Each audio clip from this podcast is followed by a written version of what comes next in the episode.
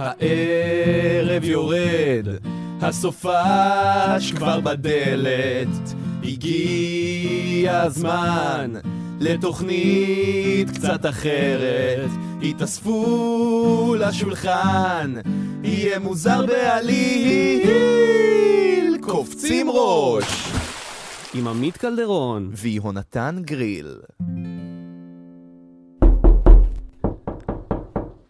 עמית, עמית, זה אני, תפתח, נו. אני יודע שאתה שם, עמית, נו.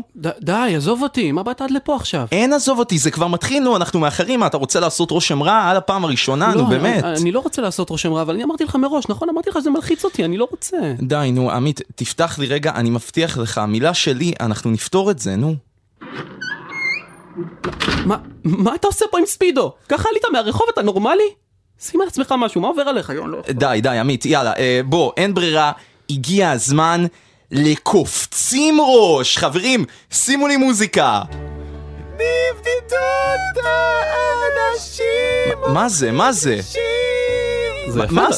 עשית? זה יפה, לא? מעטים יוצאים. זה אתה עשית את הדבר הזה? לא יודע, זה יפה, אני אוהב את זה. לא, בוא נתחיל רגע מחדש, כמו שצריך.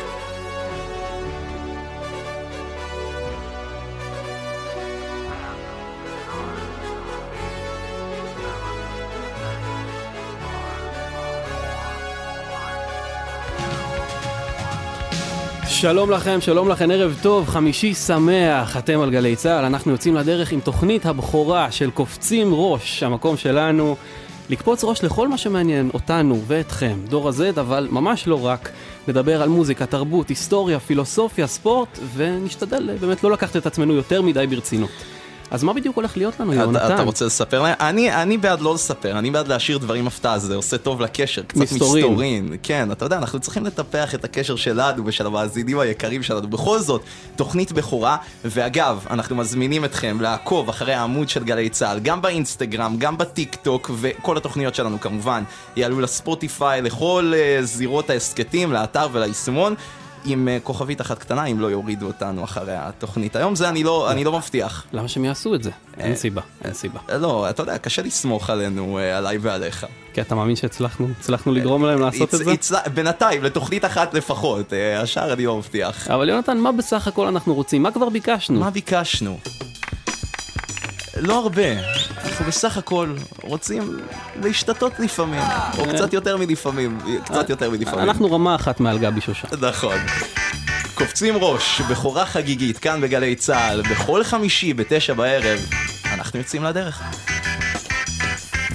בואי נרכב איתי על גב הקשת בענן, זה דבר אשר רציתי לעשות מזמן.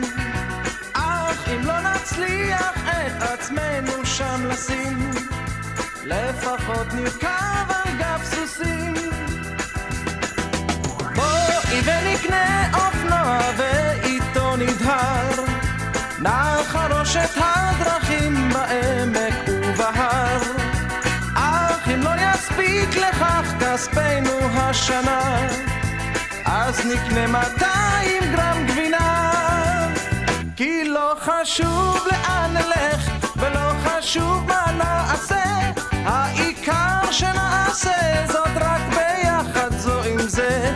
לא חשוב לאן נלך, ולא חשוב מה נעשה, רק שנהיה ביחד זו עם זה. אני פשוט אוהב אותך, פשוט מאוד אוהב אותך, חושב עלייך בלב ובימים. פשוט אוהב אותך, פשוט מאוד אוהב אותך, ולא אכפת לי להשתתות קצת לפעמים.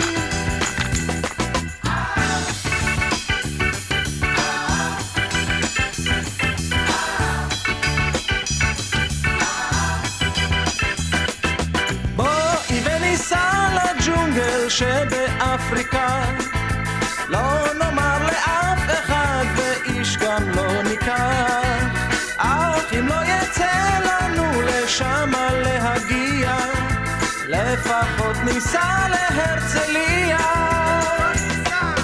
כן, היה נחמד וגם אפילו קצת נעים, טוב נורא שעושים דברים משוגעים. עוד דבר אחד נותר, רק אם תגידי כן, בואי נשתתף ונתחתן. כי לא חשוב לאן נלך ולא חשוב מה נעשה, העיקר שנעשה זאת רק ביחד זו עם זה.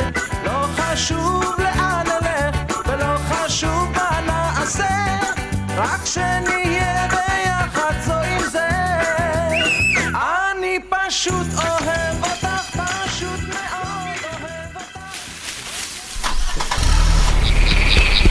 יוצאים לשטח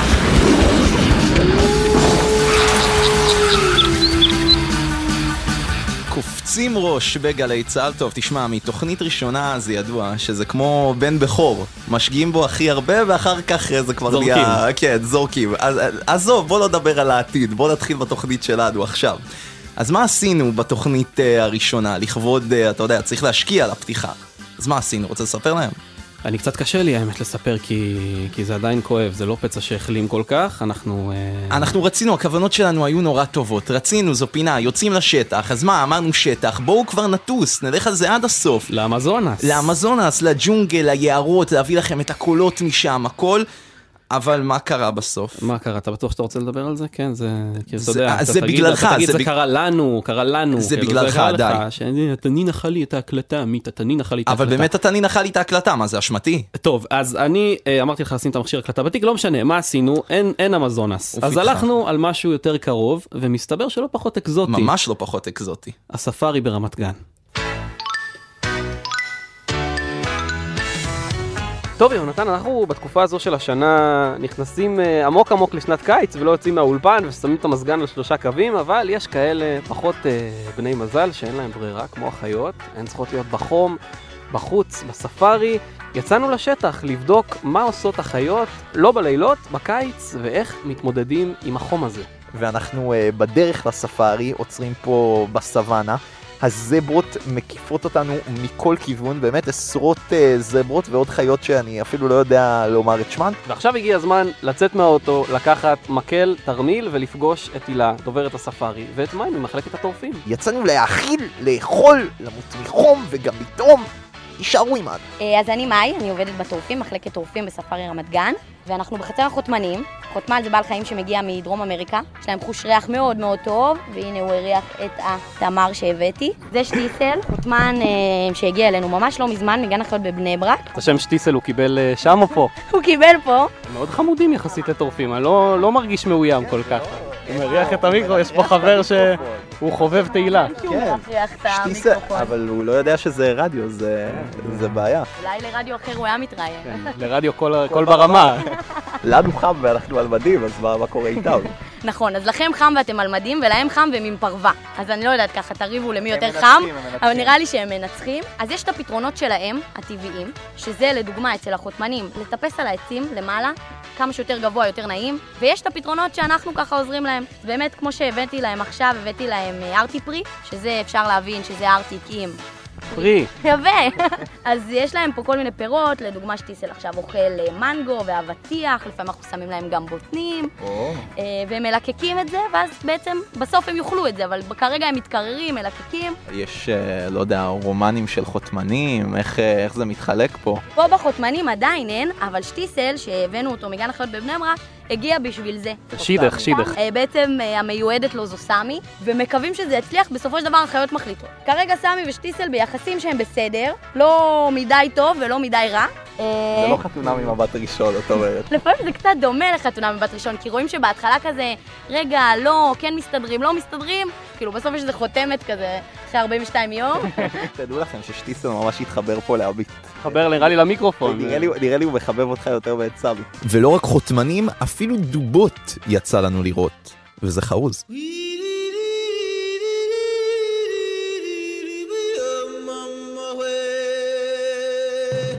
יש לנו 3 דובות, בובה, בית ומנטה. איך הן מעבירות את הזמן ביום הדובות? גם הדובים ישנים בערך 18 שעות ביממה. בגני חיות זה גם עניין של טיימינג, צריך לדעת מתי לבוא וגם צריך להכיר איזה חיה למשל לטורף, תלך או בבוקר מוקדם או לבין 40. זה טיפים פנימיים לכל מי שבא לבקר בספארי ברמת גן. זה כל הצ'יטים, כל הצ'יטים. מה החיה האהובה עלייך? לא, יש לי, אבל אני אפסל ב... הן לא שומעות, הן לא ישמעו את השידור, אנחנו... הן ישנות בזמן הזה. החיה האהובה עליי זברה בכלל. זה כאילו אכזבה למחלקה שלי, אבל זברה, אני אוהבת מי שאני בת 5-6. אדם צועקת שחסר לו. יש זברה ספציפית? גם לעד יש שמות? כן, ברור, את פסיקו. אוקיי, אז גם לדובים חם מאוד ועם כל הפרווה, מה הם עושים? קודם כל יש לנו משהו שנקרא ארטי דג, שזה ארטיק עם... דג!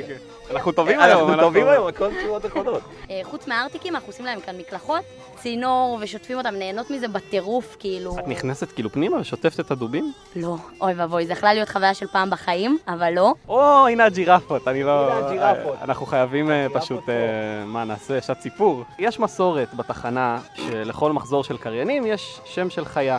לפי האופי ככה, אחרי שמגיעים וזה מכירים, אז נותנים חיה, ואנחנו הג'ירפות. כי אני גבוה והוא מנומש, וביחד אנחנו ג'ירפות. אתם יודעים שכבר יש להקה כזאת. לא, הם ג'ירפות, אנחנו הג'ירפות. לפי דעתי אנחנו נאמץ ג'ירפה בסוף הסיור הזה. איפה נכניס אותה? תם איתן, לא ייכנס. אני מוכן להיות בתם איתן והיא תשב לידך, שוטגן. טוב, אנחנו יהונתן, כן, הגענו לאינדונזיה, אמרנו דרום-מזרח אסיה, אנחנו צועדים פה בשבילים הסבוכים. כן, מאוד פסטורלי פה האמת. הנה, ארטי דג, ארטי בשר. בסרטיק. מה זה, נראה טוב. כל פעם עולים רמה בארטיקים. רגע, ארטיק סטייק, איזה נתח יש? כמה מיושן זה? כמה גרם? זה נראה טעים, ואני באתי רעב. אנחנו הולכים עכשיו להאכיל טיקריס. תאכיל אותו אתה, אני... אתה מפחד, אני יודע. אני קודם אזרוק ואז נדבר? יאללה, אנחנו נראה אותך זורקת את האוכל. מה, משליחים מעל הגדר את הארטיק? הבסרטיק נפל על הגג. תשמע, כל יום צריך לעשות את הזריקה הזאת, זה קובי. כל יום צריך להשליך את הבסרטיק מעל הגדר בעצם. את הבסרטיק. לא, תגיד שהצלחתי. להגיד... המנהלת שלי תשמע את זה, הצלחתי, מה זה הצלחתי? זה זריקה הזאת הייתה, הבאתי אותה מהנפה. נעשה לך בדיקת עובדות אחר כך. טיגריס זה בעל חיים יחידאי. בטבע, אתם כמעט ולא תראו טיגריסים ביחד. רוב החתולים הם בעלי חיים יחידאיים, חוץ מ... ג'ירפות, ג'ירפות. חתולים, כל החתולים הם בעלי חיים יחידאים. זאב, צבוע. איזה חתול אתם מכירים גדול שחי בלהקה? נמר. לא, אריה. אריה. ידעתי. לא רצינו להיות צודקים בהכל פשוט. מה, נערוך את זה אחרי זה? לא, אמרנו, אם אנחנו מפילים את מאי בזריקה, אז אנחנו חייבים להפיל גם את עצמנו. הם חברים? הם חברים מאוד טובים, כן. אני אגיד שהם לא גרעין רבייה כאן, הם לא כאן למטרות רבייה. הם לא מזדווגים. יכולה להיות ידידות הפלטונית גם בין טיגריסים. בדיוק, הם חברים ממש טובים. צ'ינצ'ינברים בהם, ההוכחה שיש דבר כזה ידידות הפלטונית. דרך אגב, כולם מגיעים לשפה. בימים כאלה, ימין ושמאל ובעד ונגד וחרדים וחילונים ואיפסטרים והכל, הכל, הכל מהכל. וכולם, כמו שאתם שמים מילה, כולם נחמדים, כולם כיפים, כולם מחייכים פה. חיות מרקחות. חיות לגמרי מרקחות. אכלתם פעם ג'ירפה? לא. רק תדעו שלק מג'ירפה זה מזל טוב 7 שנים. 7 שנים? 7 שנים? בואו נארגן לנו מזל טוב ל7 שנים, אה? יש להם לשון מאוד מאוד ארוכה, אל תיבהלו, יש להם לשון שיכולה להגיע ל40 סנטימטרים. אנחנו מרגישים בבית, לא חוששים, שום דבר, אנחנו עושים עכשיו את צעדינו. אין שום פחד. הג'ירפה באה אליי בצעדי הדק, אתם לא מבינים מה קורה פה. למי היא תבוא? למי היא תבוא? הג'ירפה פה אוכלת מאיתנו, וואי, איזה נקי, נפגע לי בפרצוף. וואו, איזה לשון. היא ניקקה את המיקרופון. אני רק רוצה לומר שהגשמתי עכשיו חלום, אנחנו מסיימים את הביקור שלנו בספארי ואני הגשמתי חלום, אני אכלתי את דניאלה הג'ירפה. ותראה מה זה, זה רק בפינה הראשונה שלי יוצאים לשטח, תחשוב מה יהיה בפינות הבאות. מה יקרה פה, אחרי האמזונס והספארי, לאן אנחנו עוד נגיע? לחלל. טוב, אז מה היא יורדת עכשיו מהמשמרת, או לפחות מהמשמרת איתנו? מאי, תודה רבה, שליווית אותנו, וענית על כל השאלות. ואם אתם רואים את מאי, אפילו שאתם לא יודעים איך היא נראית, אבל... פשוט תצעקו מאי בספארי עד שמישהו יענה. איך אתה מסכם את החוויה, עמית? תשמע, מה אני אגיד לך? אל תדרוס, לא לדרוס. יש פה דברים, הם רצים, זה מפחיד. קטונתי מלסכם, היה לנו כיף מטורף. יש אמנם עוד המון חיות שלא ראינו, אבל כן קיבלנו לק מדניאלה הג'ירפה. אין ספק שזו נקודת השיא שלי בשירות הצבאי, קיבלתי לק מדניאלה. אל תתקלח. לא מתקלח עכשיו עד השחרור.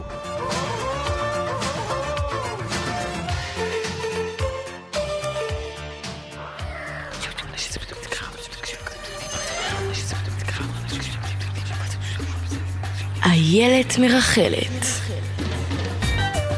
יש פה מסתורין, הבטחתי מסתורין, לא? אמרת, זה טוב לקשר. זה טוב לקשר. טוב, תשמע, עמית, אנחנו באמצע אוגוסט, בחום הזה די קשה למצוא דרך לצאת החוצה בלי באמת להתחרפן. אז יש כאלה שהולכים לים, יש כאלה שהולכים למכון, ויש כאלה שיוצאים לשבת בבתי קפה, ולא כמו בשיר של עברי לידר, זה משהו אחר. והאנשים האלה אולי יספרו לך שהם באים בשביל הקפה, בשביל החבר'ה, בשביל לא יודע מה. זה מקביל, אתה יודע, לזה שאומרים שאנחנו קוראים את המגזין בשביל המאמרים. כן, בדיוק, בדיוק. אבל בוא נודה באמת, הם באים בתכלס כדי לצוטט לסיפורים של אלה שיושבים, אוכלים ארוחת בוקר לידם. עכשיו אתה אומר את זה, ואני בטוח שחלקכם המאזינים היקרים אומרים לעצמם, מה? אני? בחיים לא. אבל אנחנו לא פה כדי לשפוט, באמת, אנחנו רוצים לחבק. אנחנו לא שיפוטיים. אנחנו רוצים לחבק את התופעה הזו, אם לא אחרת מסמל ראשון במילואים, איילת ברון, לשעבר כתבת החינוך שלנו. היום בכובע קצת פחות חינוכי, הייתי אומר, יותר רכילותי. שלום איילת. שלום לכם, ערב טוב, אני שמחה להיות כאן. איילת, אז מה, ספרי לנו, מה קורה בבתי הקפה, בתור אחת שמסתובבת, שותה הרבה קפה, שותה צ'אי? אז אני הכי אוהבת כשאני יושבת בבית קפה, ואתם יודעים, מגיעים עם החברים ומתיישבים ומזמינים ומשלמים את המחירים האסטרונומיים של בתי קפה בתל אביב, ואז אתה מגיע ואתה מתיישב ופתאום כל השולחן משתתק ומאזינים כולם לשיחה של השולחן ליד. יותר מעניין שם. יותר מעניין שם, תמיד יותר מעניין שם, מדברים על אתמול בלילה, מדברים על סיפור אחר, ותמיד תמיד תמיד יותר מעניין. אז אספנו ככה כמה סיפורים כאלה במהלך השבוע, שנתחיל עם הראשון. הראשון זה טוב, תמיד טוב להתחיל מהראשון.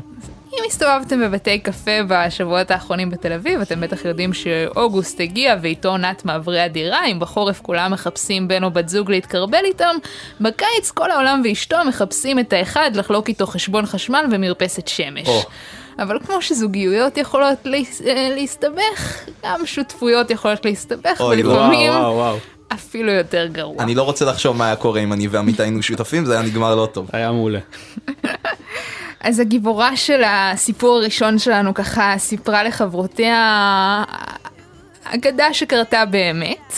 היא הייתה בחופשה באיטליה, נהנתה לה, פתחה את הטינדר, הכירה שם את ז'וזף. ז'וזף, כבר מבטיח. ז'וזף היה במחוז קיאנטי, אני לא יודעת אם היה לו שפם, אני קצת מדמיינת אותו עם שפם, ולז'וזף בעיקר היה בית יפה במחוז קיאנטי, מחוז היין, לקח אותה לבית המשפחתי, היו שם כמה ימים, התאהבו, היה סיפור אבא. אבל מה לעשות, ימי החופש מהעבודה נגמרו, הגיבורה של הסיפור שלנו חזרה ארצה, יומיים אחרי זה היא מקבלת הודעה מז'וזף. אוי, לא. אני לא יכול לחיות בלעדייך, אני עולה על מטוס ארצה. למה יש לי תחושה שזה הולך להתפוצץ ולא להיגמר טוב? למה אתה מדבר? הוא רומנטיקן ז'וזף, אתה פשוט, אתה לא מאמין ב... טוב, נו, כן, אז מה קרה? ז'וזף מגיע, הוא והטרולי לדירה במרכז תל אביב.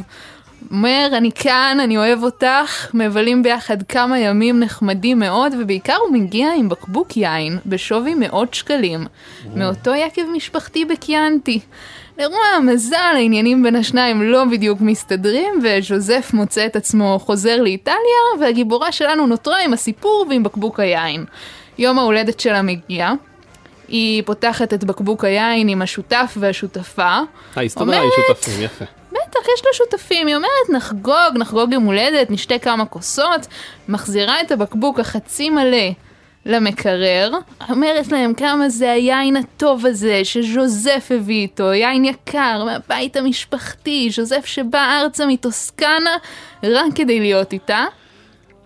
בבוקר, היא קמה בבוקר, אוי לא, הבקבוק הרק עומד על השייש, אוי לא, והיין כולו נשפך לסיר בולונז. די. והגיבורה שלנו בכלל טבעונית. אוי לא. מה ששותפים עושים לשותפים אחרים. אוי, זה כואב. רגע, ומה הסיפור השני? מה הסיפור השני? אוי, זה אפילו יותר נורא. לא יכול להיות יותר נורא. יש יותר נורא. יותר נורא מהבולונז? נו, ספרי לנו, איילת. פה ישבנו ככה ליד שתי שותפות שנחוו, בואו נגיד את זה ככה, משותפה שלישית. הן ככה שתי חברות טובות, אחת מהן הביאה חברה מהצבא, נכנסו יחד לדירת שותפות, אמרו, יהיה נהדר. החודש הראשון הולך כמו שצריך, הן ממש נהנות, כולן יצאו מהבית של ההורים, פעם ראשונה, דירה בתל אביב, מבלות ביחד, מה שאתם מדמיינים. עכשיו, כל אחת מביאה מהבית ככה את החפצים שלה, את הדברים שהיא אוהבת, ואחת מהן מביאה ספל ורוד חמוד כזה שהיא גדלה איתו בבית. סנטימנטלי. אבל אתה יודע, הספל שמופיע במערכה הראשונה יורה במערכה השלישית. נו, אז מה קרה עם הספל, הילד? אז אחת מהשותפות נכנסת יום אחד לסלון, והיא אומרת, בנוטוש, לא כדאי שתשתו יותר מהספל הוורוד. מה קרה לספל הוורוד? שותפות שואלות אותה, למה שלא נשתה מהספל הוורוד? הספל האהוב על אחת פן, שהיא הביאה איתה מבית הוריה, הספל האהוב מילדותה. מבית אבא. והשותפה השלישית אומרת, חזרתי לשתות ממנו שתן. למה לשתות ממנו שתן? איזו בגידה. מה שאתם שומעים, שתן. מסתבר שהיא נכנסה ממש חזק לעולם הרוחניקי, דיברה עם איזה גורו, והגורו אמר לה שממש חשוב שהיא תשתה שתן. וחשוב לציין שאת ממש, כשאת שומעת את הסיפור הזה, שותה מהספל בבית הקפה, ומה... לפחות הוא לא היה ורוד. כן, למזל. בקיצור זה... בנוטוש, לא לשתות מהספל הוורוד. עכשיו, אין בטוחות שהיא צוחקת איתן, כאילו, למה שהיא תשתה שתן? ועוד מספל ורוד לא לה. אבל אז היא נכנסת לחדר שלה, שם היא נמצאת עם הבן זוג, והבן זוג שותה, כנראה משהו, אוי לא, וצורח, אוי לא, וכל זה באמצע הברנץ' בבית קפה כשהילד אוכלת. זו משימה קשה, אומרים, שלחתם אותה לבית קפה וזה כיף לה. לא, היא מקריבה, יצאה עם טראומה מהסיפור הזה. צור הבן זוג לא קיבל את ההזרה, הם קיבלו אישוש, והשותפות, כמו שאתם יכולים לנחש, התפרקה. היא לא החזיקה מעמד. טוב, הילד, תשמעי, הבאת לנו פה רכילות עסיסית מאוד, אז אנחנו רוצים להודות לך, ותצאי לעוד בתי קפה, תביאי לנו עוד סיפורים, בסדר? אם אתם מתעקשים. תודה רבה, הילד. כתבתנו לענייני רכילות, תודה רבה. תודה לכם. בנה שכונה זמר חדש. מה אתה אומר על הקול שלי, אה? מה זה שלך? שלי, ראית את זה זמיר? זה לא זוהר? בא לשכונה זמר חדש, זו הפינה שבה אנחנו מגלים איך הנשאר בעצם. יפה, זה אתה הזמר החדש. אני הזמר החדש, אבל חוץ ממני הבאתי גם תגבורת, הבאתי עוד זמר. זה ליווי. ליווי, אתה רוצה להציג את עצמך? אני אציג את עצמי? כן, למה? תציג את עצמך. אז קוראים לי אורי קולטוב, אני בן 21 מירושלים, ואני כותב ושר את השירים שלי. מה צריך יותר מזה? ותשמעו מאזינים יקרים, אז אמנם זה רדיו, אז אי אפשר לראות אותך, אורי, אבל יש כאלה שאולי זוכרים אותך עוד מהימים בבית ספר למוזיקה, בתור ילד קטן וחמוד עם כיפה וקול באמת משגע. מה עבר לך מאז? וואו, מאז קודם כל צמחו לי כמה זיפים, שזה כבר משהו, ובין היתר התגייסתי ללהקה צבאית, והיום אני כותב ושר ומנגן את השירים שלי, אנחנו מופיעים המון, ואני עושה מוזיקה, שזה הכי כיף בעולם. ועל מה אתה כותב? איך נראה תהליך הכתיבה אצלך? על הכל, על החיים, על הרבה רגעים פחות כיפים, ועל הרבה רגעים שהם קצת יותר כיפים, אבל בעיקר על רגעים פחות כיפים. והכתיבה זה, אתה יודע, זה באיזשהו מקום קצת כמו ללכת לפסיכולוג פעם בשבוע, זה משהו שאתה חייב לעצמך כדי לשחרר אגרסיות. אז זה ככה בשבילי לפחות. וזה כלכלי מאוד, במקום הפסיכולוג. כן, לגמרי. ומה, נגיד, הקשיים שאתה מדבר עליהם בשירים שלך, מה הבעיות שאתה חווה? בסופו של דבר אני אגיד לך, אני שר הרבה על עניינים שאני עובר עם עצמי ביום יום, אני בן אדם דתי, אז עניינים שאני עובר עם הדעת, עניינים שאני עובר עם חוסר ביטחון ועם המון חוויות שאני עובר, ובסופו של דבר, אתה יודע, עניינים של חוסר ביטחון ועניינים של אהבה עצמית, זה דברים שכל אחד ואחת יכולים להתחבר אליהם. אני מקבל תגובות על השירים שהם מלווים אנשים בדרך שלהם ובסיפור חיים שלהם, בצורה שבכלל לא חשבתי שתקרה, כשאני, אתה יודע, כותב את הדברים שלי בחדר הקטן שלי בירושלים. אתה לא יודע לאן זה יתגלגל. ברור, לגמרי. ויש אלבום בדרך, בתכנון? לגמרי. יש כבר שני סינגלים בחוץ, ואנחנו עכשיו ככה עושים, אנחנו בסיומים על האלבום, עובדים עליו מאוד קשה, הוא מורכב משירים שנשאר כבר כמה שנים בהופעות, ואנחנו ככה בפינושים האחרונים, אל תתפסו אותי על המילה, אבל בעזרת השם עד סוף השנה הוא יהיה בחוץ. אנחנו ככה ממש, זה תהליך שהוא טירוף, הוא מרגש ברמות. נגלה שאתה גם עובד עם שמות מאוד גדולים, עם סטאב בגר, עם מילון יעל, אנשים שכתבו כמה מהלהיטים הכי גדולים בארץ בשנים נכון, האחרונות. איך, שזה חלום. איך חלום. הם הגיעו אליך בכלל בתור מוזיקאי מתחיל? האמת שלפני כמה שנים סטאב שלח לי הודעה באינסטגרם, הוא כזה שם לי עוקב, הגיב לי על איזה קאבר שהעליתי, ומאז אנחנו ככה ביחסים באינסטגרם, אני מגיב לו מדי פעם, הוא מגיב לי מדי פעם, עד שיום אחד הוא שלח לי הודעה, אחרי כמה זמן שאנחנו ככה עוקבים, הוא אמר לי, תקשיב, יש איזה עניין, איזה חברת תקליטים חדשה שאנחנו פותחים, אני וכמה שותפים, מילון יעל וטל פורר, שהם המפיקים הבאמת הכי, שאני הכי אוהב בארץ, ובא לנו שתבוא לפגישה. ומאז אני שם, ובאמת סתיו אחראי על הניהול האומנותי שלי, וככה כל העבודה קורית עם האנשים שהם הכי, הכי, הכי וואו שיש, וזה חלום ענק. אז מה החלום הגדול באמת? מה השאיפות שלך? גם לעתיד הקרוב וגם לעתיד הרחוק יותר? תשמע, לעתיד הקרוב, אני חושב שפשוט להופיע כמה שיותר, ולשיר למי שמוכן לשמוע, ולעשות את הדבר שאני חייב לעשות, שזה פשוט לכתוב ולשיר. ולעתיד הרחוק, בעזרת השם, אתה יודע, להתפרנס מזה ברמה שאתה יודע שאני יכול לקלקל בית, עם גינה חמודה וזה כלב, אני אהיה מבסוט. איזה שיר תרצה לשיר היום? אז אני אשיר את הסינגל האחרון שיצא, קוראים לו ערב מטורף כזה, ומי שמקשיב לו פה ואוהב מוזמן אחרי זה גם להקשיב ביוטיוב ולבוא להופעות. יאללה, אורי קולטוב, ערב מטורף כזה, חי באולפן.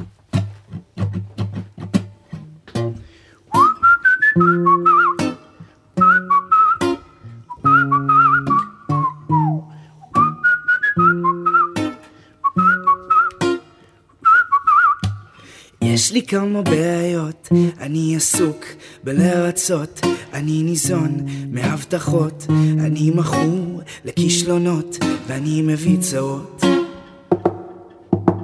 יש לי פחד מקהל ואני ילד מקולקל, להצלחות אני זוכר ומעופל, בינינו אני לא מוצא בכלל. לא יציב ולא דוחף, לא מתחצף, לא מתכופף ולא עוקף, אצלי יש מה שהוא רופף, את בטח לא רוצה להצטרף. אז מה עושים עכשיו? אני הקלף המזויף הזה, ואני עצם בגרון, אני לא חלק במשחק הזה, לא מתגלגל על הלשון, ואני עבד לגורל הזה, עד שתציעי פתרון לאיך יוצאים מהמשחק הזה.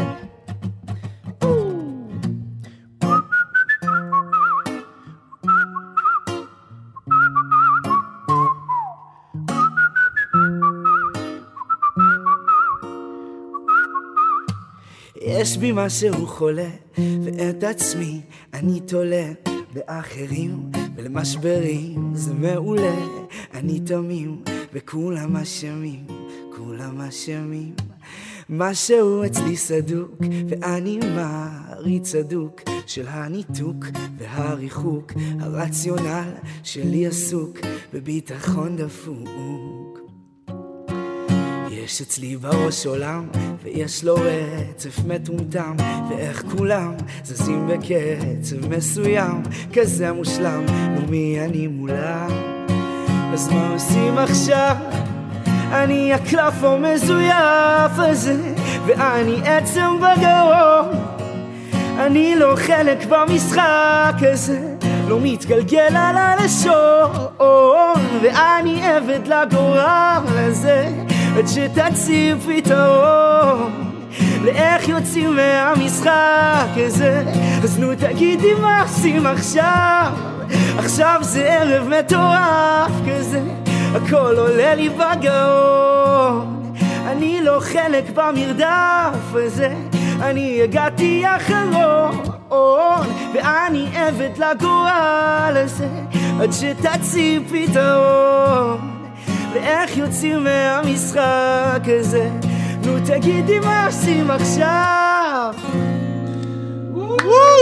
אורי קולטוב, ערב מטורף כזה, איך אתה שר, איזה קול. תודה. מדהים. איפה אפשר לראות אותך בקרוב, אורי? וואו, אז האמת שיש המון הופעות, יש ב-30/8 בבאר שבע, ויש ב-7/9 בתל אביב, שזה מופע מיוחד 360 עם אורחים. שווה לבוא, וקצת יותר צפונית ב-24/10 בזיכרון יעקב, מוזמנים. יפה, כל הארץ, וגם שירים שיצאו, וגם השירים שלא יצאו עדיין מתוך האלבום. אורי קולטוב, תודה רבה. תודה לכם. תודה רבה. קופצים ראש בגלי צהל, כמה הודעות, מיד חוזרים. with נועם יונה. שזה דרך אגב לא הרבה אנשים יודעים, השיר המקורי עם השורה הזו שהושמטה מהביצוע שאנחנו מכירים, פשוט כי בוב מרלי לא רצה שנועם יונה יגנוב לו את התהילה. מה אתה אומר? ואני בעצמי לא ידעתי. ראית מה זה? אנחנו הבטחנו לכם הפתעות בקופצים ראש, אז קבלו את הבן האבוד של בוב מרלי, נועם יונה. היי, אז אני כבר יכול להציג את עצמי? ברור שאתה יכול, איך על זה? אוקיי, אז אני נועם יונה, בן 20, אני סטנדאפיסט, שחקן, מאהב, יש שיאמרו. אבל איך אתה היית רוצה שנקרא לך פה? לא יודע, זה הפינה שלכם, מה שבא לכם טבעי, מה שמרגיש לכם בנוח. אבא שלי קורא לי אכזבה, אז כאילו כל האופציות, כל האופציות פתוחות. אכזבה זה טוב, אבל נועם, תגיד, למה אתה עם טוקסידו? מה זאת אומרת למה? זו תוכנית ראשונה, פינה ראשונה שלי, אני ממש מתרגש, ובאתי לחגוג את זה. אבל אנחנו בגלי צהל, זה רדיו, אתה יודע? מה זה קשור? מה זה משנה? זה לא... זה רדיו, לא רואים אותך. לא רואים אותה? אז למה לא אמרתם לי? נו, מה? זה היה חוסך לי מלא כסף עכשיו, מבטים באוטובוס, אנשים מסתכלו עליי מוזר. נועם, תשמע, אנחנו הזמנו אותך לפה לא בגלל שאתה נראה טוב, בסדר? תודה רבה. אז בוא תתחיל לדבר, תספר לנו מה קורה, מה חדש, מה קורה במדינה, לא יודע. מה קורה במדינה? אני לא יודע, רגוע? שלב, מאז בית שני לא היה כזה שקט. אתם לא צריכים אותי בשביל לדעת מה קורה במדינה, אוקיי? בואו נדבר עליי, אוקיי? הזמנתם אותי לעשות פינה. הנושא הכי טוב. בואו נדבר עליי. בואו נדבר על הקיץ. מה אתם אומרים על הקיץ? חם. חם. חם. חד משמעית. ותמיד אנשים, לפני שהקיץ מגיע, הם מאוד באטרפה להכין את הגוף שלהם לקיץ. הכנתם את הגוף שלכם לקיץ? אני הכנתי אותו למצב בטטה. כל היום שכיבות צמיחה באולפן. אני כל שנה מקפיד להכין את הגוף שלי לקיץ, לעלבונות והערות. זה מאוד מאוד חשוב, כי אחרת אני בא לא מוכן. ונעלב. כי אתה חוטף הרבה הערות. כן, אבל תמחאו לי כפיים, עשיתי מנוי למכון כושר. כל הכבוד, כן, אני סובל, זה נורא. אווירה, כאילו פשוט מכשירים אפורים כאלה, צעקות, אווירה של אינקוויזיציה. זה המקום האחרון בעולם שאני רוצה ללכת אליו, ואני משלם עליו המון כסף, כל חודש. וכאילו אני תמיד מתבאס, אני תמיד נזכר מזה שאמרתי, אני אלך 4 פעמים וזה, ואני לא הולך, או שאני לא הולך בכלל. כאילו, יש לי מנוי חודשי לרגשות השם.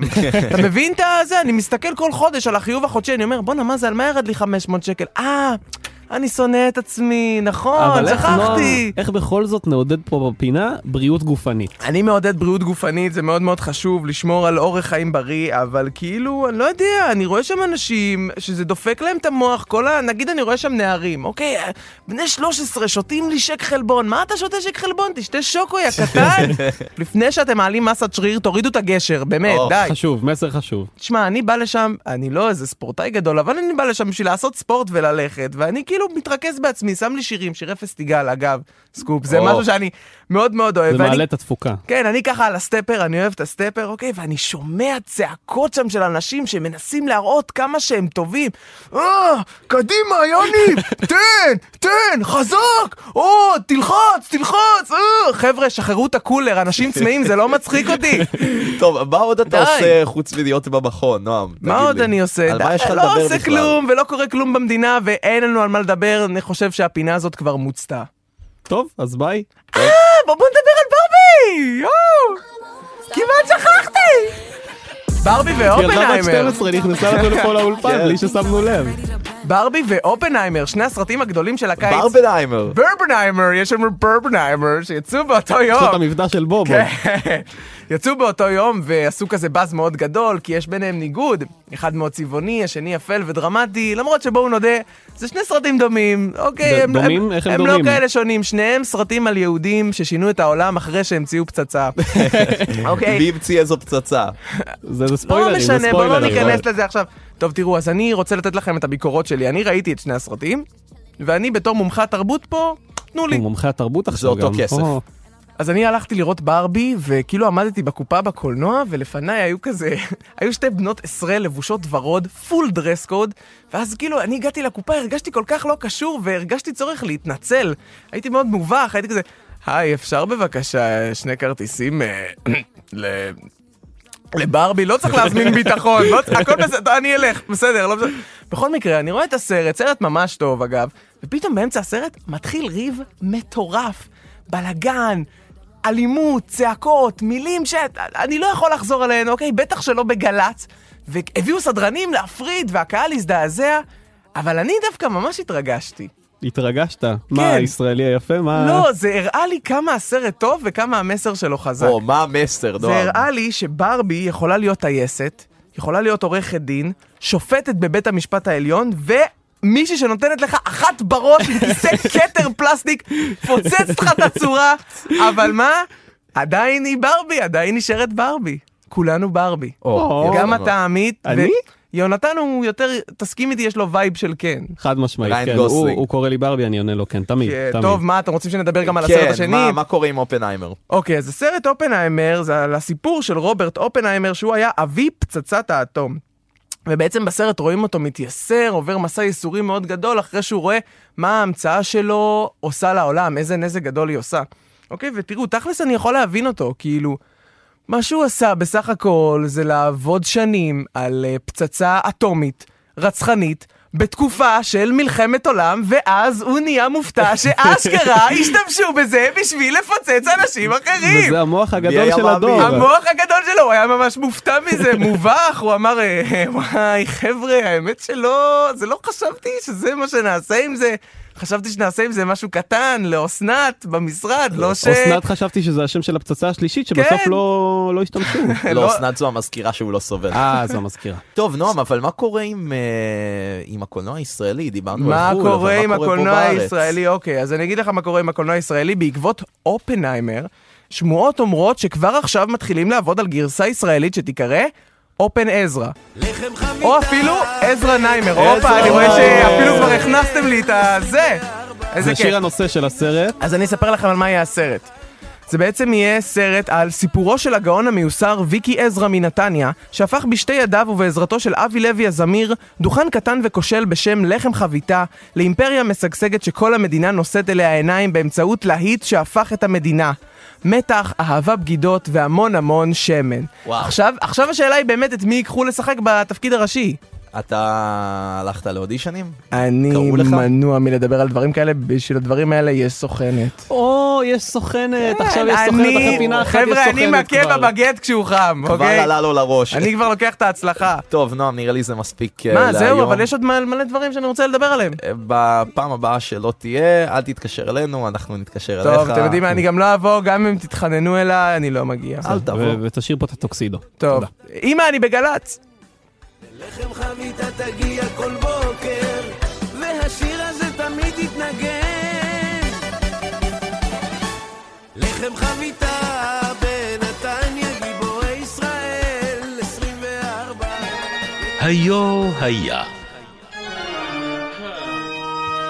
בדיוק היום, לפני 237 שנה, ב-17 באוגוסט 1786, מת מלך פרוסיה פרידריך השני, פרידריך הגדול, כמו שקראו לו בשכונה. ברור. ובגלל שהוא דמות מאוד מעניינת, וגם בגלל המספר העגול והיפה, היה לנו חשוב להקדיש את הדקות הקרובות ככה לזכרו, בשביל המאזינים שלא זכו להכיר אותו, איזה איש מקסים הוא היה, איזה לבבי, איזה... ממש. אנחנו הכרנו אישית, אבל אנחנו לא באנו לדבר פה, עמית, על מה הוא עשה, ועל איזה שטחים הוא כבש. מה אתה עושה? מה אתה עושה? אני יכול לכבוד למפעלו של פרידריך. זה נראה לך זמן עכשיו לאכול צ'יפס? זה לא צ'יפס, זה תפוחה דבר, על זה אנחנו מדברים. תן לי לך לא כבוד. טוב, אז עזוב, זה לא הזמן עכשיו, אבל באמת פרידריך תרם תרומה משמעותית, וכך שבגללו אנחנו אוכלים פה היום תפוחי אדמה. זה לא מובן מאליו, עמית. למרות שזה לא הזמן לאכול תפוחי אדמה, אבל בסדר. אבל בדיוק בשביל זה נמצא איתנו על הקו הדוקטור אורי מאיר צ'יזיק, מומחה להיסטוריה של התזונה. שלום אורי, מה שלומך? שלום חברים, אני מצוין. אז לפני שאנחנו מדברים על פרידריך עליו השלום, ובזמן שעמית פה בולס את הצ'יפס שלו, אז בוא נדבר על המעמד של התפוחי אדמה לפני פרידריך. אז מה, היו ממש אמונות תפלות לגבי תפוחי אדמה? אז שנייה, צריך להתחיל טיפה יותר מוקדם, כי תפוחי האדמה בעצם לא מהאזור שלנו. הם לא חלק מהעולם הישן. פה לא היו לא תפוחי אדמה, לא עגבניות, לא פלפלים, ועוד כל מיני דברים, טירס, דברים שאנחנו מאוד רגילים אליהם. מזל שאנחנו חיים בעולם הישן, כן. כן, כן, אנחנו בעולם הישן. והם הגיעו כולם מהעולם החדש, מאמריקה. וגם התפוח אדמה הוא הכי מעניין. למה הוא הכי מעניין? כי באמריקה כשגידלו תפוח אדמה, עשו מה שנקרא חקלאות רב גידולית, גידלו 3,000 זנים שונים של תפוחי אדמה. וואו, ומה קרה פה באירופה? כשלקחו אותו והביאו אותו לאירופה, הביאו זנים בודדים, עד זן אחד מה שנקרא. ואחרי זה נדבר על הבעייתיות שבזה, אבל נתחיל בלדבר על זה שלקח הרבה מאוד זמן לירק המוזר הזה להיקלט בכלל. מה פרידריך הצליח להבין שהאירופאים כולם פספסו? אז בעצם פרידריך היה מאוד מאוד חכם, לא סתם הוא הצליח לשלוט כל כך הרבה זמן בפרוסיה, והוא היה מומחה לשיווק. הוא בעצם הבין שתפוח אדמה הוא גידול ממש ממש יעיל, קשה מאוד להרוס אותו, ולכן הוא רצה מאוד להכניס אותו, אבל הציבור, העניים, החבר'ה שצריכים היו לאכול אותו, לא ממש רצו לאכול תפוח אדמה, כי תכלס זה לא ממש מפתה לאכול תפוח אדמה. אנחנו רגילים, תפוצ'יפס, צ'יפס וכאלו, אבל מה זה תפוח אדמה? יש ירקות הרבה יותר טובים. אז מה היה הטריק השיווקי שלו? הטריק השיווקי הגאוני שלו, שלומדים אותו עד היום בבתי הספר לשיווק, זה שהוא החליט בעצם כדי לפתות את העניים לגדל תפוח אדמה, הוא בגנים של המלך, בארמונות שלו, שתל תפוחי אדמה, שם גדרות סביב גידולי תפוחי האדמה ושומרים, ואמר לשומרים, חבר'ה, בלילה תירדמו. ובעצם כל העניים והמעמד הביניים, כולם ראו שהמלך מגדל את הגידול המדהים הזה, שהוא שומר עליו יותר מכל, זה הביא לו יוקרה בארמון שלו, ואמרו, טוב, אם המלך מגדל את זה וכל כך רוצה את זה, כנראה גם אנחנו צריכים את זה. וגם חלום של השומרים פה למטה, אם היית אומר לשומרים פה למטה לרדם בלילה, איזה חיים, חיים טובים. מה היה הולך בגלת? נגיד שעד היום מניחים תפוחי אדמה על קברו של פרידריך השני, זה עד כדי כך מזוהה איתו. ביום פטירתו, אם הייתם מסתובבים עכשיו בגרמניה, הייתם, כן, על המצבות שלו מניחים תפוחי אדמה, ואתה יודע, אתם יודעים שתפוחי אדמה האלה הביאו לנו גם אסונות. לא רק הצלחות. אסונות כמו מה?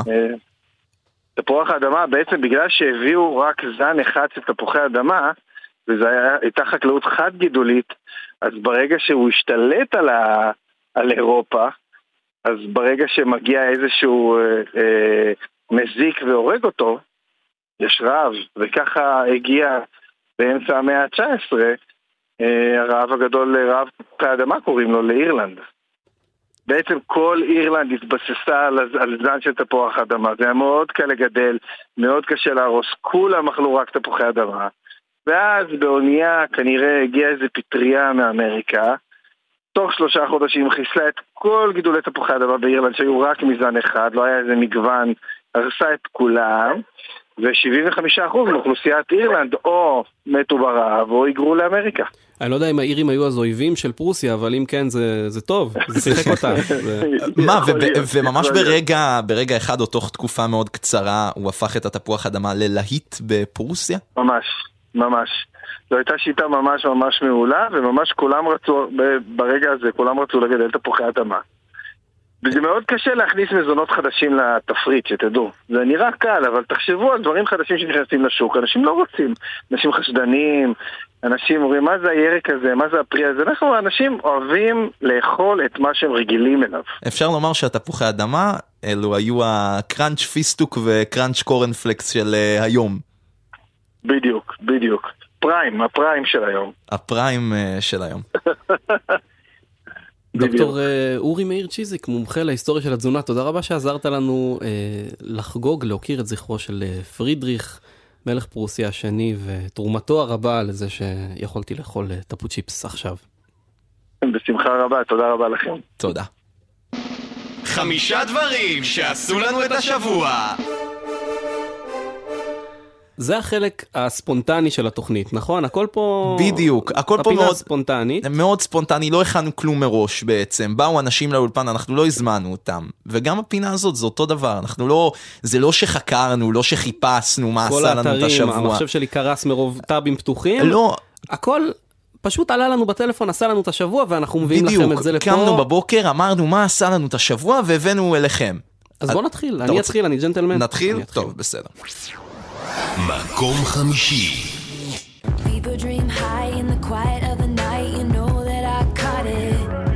אז זה בהחלט קיץ אכזרי שעובר עלינו, וזה גם הקיץ של טיילור סוויפט, עם סיבוב ההופעות המטורף שעובר כל שיא אפשרי שלה, שמעכשיו יהונתן אפשר ללכת אליו ולקבל גם נקודות אקדמיות. אתה צריך? וואו, אני צריך. חד משמעית אני צריך. אז תשמע, באוניברסיטת גנט בבלגיה הם פתרו לך את הבעיה, הם פתחו קורס ספרות חדש שכל כולו מוקדש לטקסטים בשירים של טיילור סוויפט. וואו. קוראים לו, אתה יודע איך קוראים לו? איך קוראים לו? ספרות הגרסה של טיילור. טיילור's version. הבנתי. והם הולכים בעצם להשוות בו את הכתיבה שלה, את הרעיונות, השפה והתיאורים לאלה של דיקנס, סילביה פלאת ושייקספיר. אגב, אתה יודע שבטיקטוק ובאינטרנט רצים חידונים כאלה שהם נותנים לך משפט ואתה צריך להגיד האם זה שייקספיר והאם זה טיילור סוויפט. אני ניסיתי את זה ולא הלך לי טוב. לא הלך לך טוב, אתה לא מתקבל לקורס, אני מצטער, זה לא ילך. בשביל מה יש קורס? נכון, ואותי מעניין איזו ציון טיילור הייתה מקבלת, אם הייתה הולכת אליו, אבל כנראה ש... אני אצלצל אחרי השידור, הסתקתי את המספר. היא באה שבוע הבא? למה אתה הורס את ההפתעה? די, נו, פיכה. מקום רביעי. That's the sound of the police. Whoop, whoop. That's the sound of the beast. Whoop, whoop. That's the sound of the police. Whoop. טוב, עמית, איך אתה עם פרות? מת על פרות. ואיך אתה עם משטרות? עם משטרות? למה אתה שואל? תשמע, אני הבאתי לך היום את החיבור בין שני העולמות האלו. לא יודע אם יצא לך לראות, לא מניח שלא נסעת בכביש אחת בתחילת השבוע, אבל פרה סערורית איכשהו החליטה שהיא משחקת סאבווי סרפרס, אתה מכיר? כמו טמפל רן, רק קצת אחרת. והיא התחילה לשוטט ככה בין המכוניות בכביש אחת, אבל, מה? היה חייב איזה טוויסט. העניינים הסתבכו, כי מה קרה? מי הגיבור שהחליט להציל את העם מהפקקים, ועל הדרך הפך לסרטון ויראלי בטיקטוק, בכל הרשתות? אלוהים הציל. לא אלוהים, קצת פחות, מפכ"ל המשטרה, יעקב שבתאי. רגע, המפכ"ל, אני רוצה לראות את הלכידה. אנחנו עובדים על זה. הוא עובד על זה, שמעת? אז הוא הגיע בכבודו ובעצמו לזירה, הוא יצא מהניידת, הוא ניסה לרדוף אחרי הפרה וזה לא ממש עבד, אז הוא חזר לאוטו, נסע עם דלת פתוחה, ניסה להבריח אותה, לא יודע, לא הייתה הרתעה? לא, פחות עבד הפעם, אבל לפחות יצא מזה משהו לדברים שעשו לנו את השבוע. נכון, שזה כבר תרומה של המשטרה לאזרחים. חד משמעית תרומה אדירה.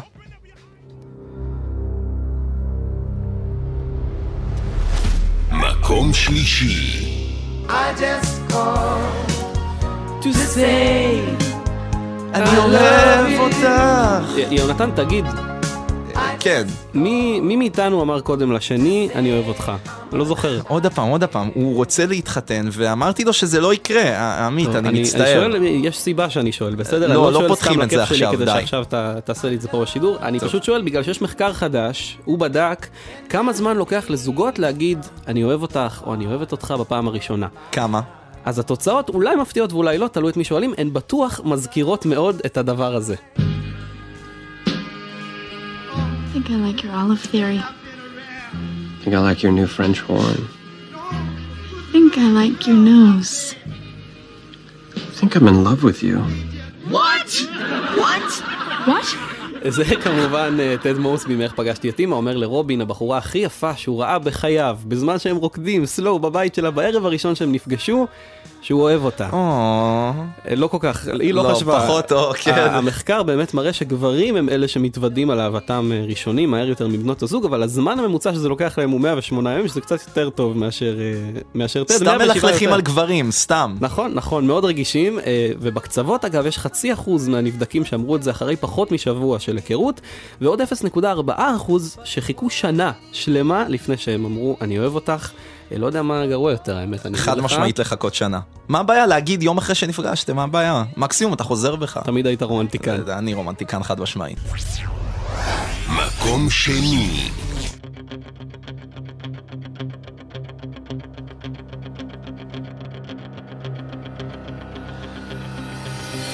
בפינה הימנית! הוא האיש העשיר בעולם, הוא החליט לחרב את טוויטר ולהפוך אותה לסימן שחור מוזר, והוא גם עם רגשי נחיתות! אילן מאסק! בפינה השמאלית, הוא יהודי, הוא גרם לכולנו להתמכר לפייסבוק, והשמועה אומרת שהוא שואל באומנויות לחימה. מרק צוקרברג!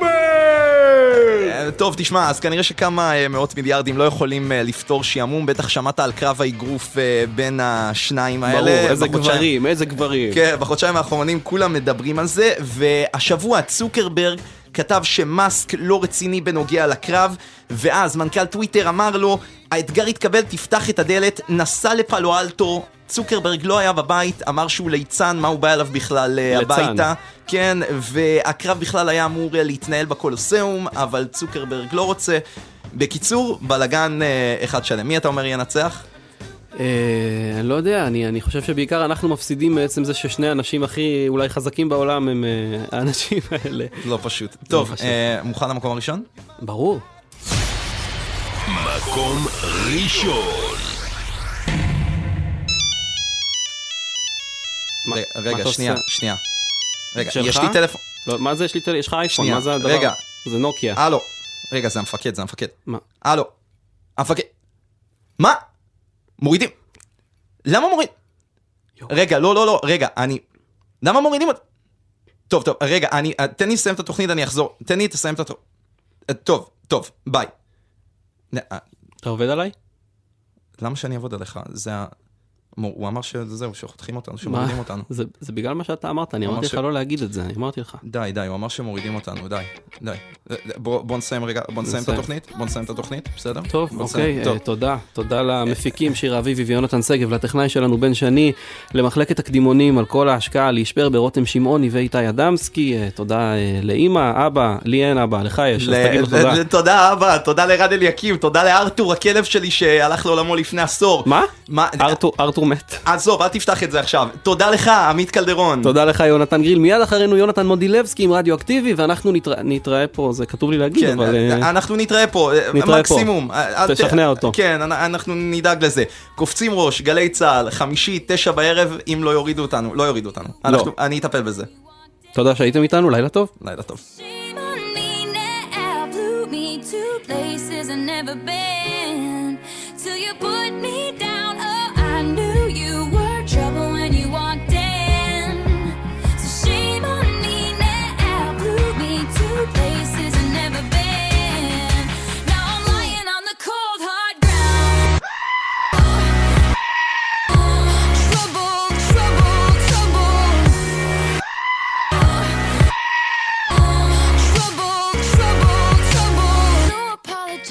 He'll never see you cry. Pretends he doesn't know that he's the reason why you drown.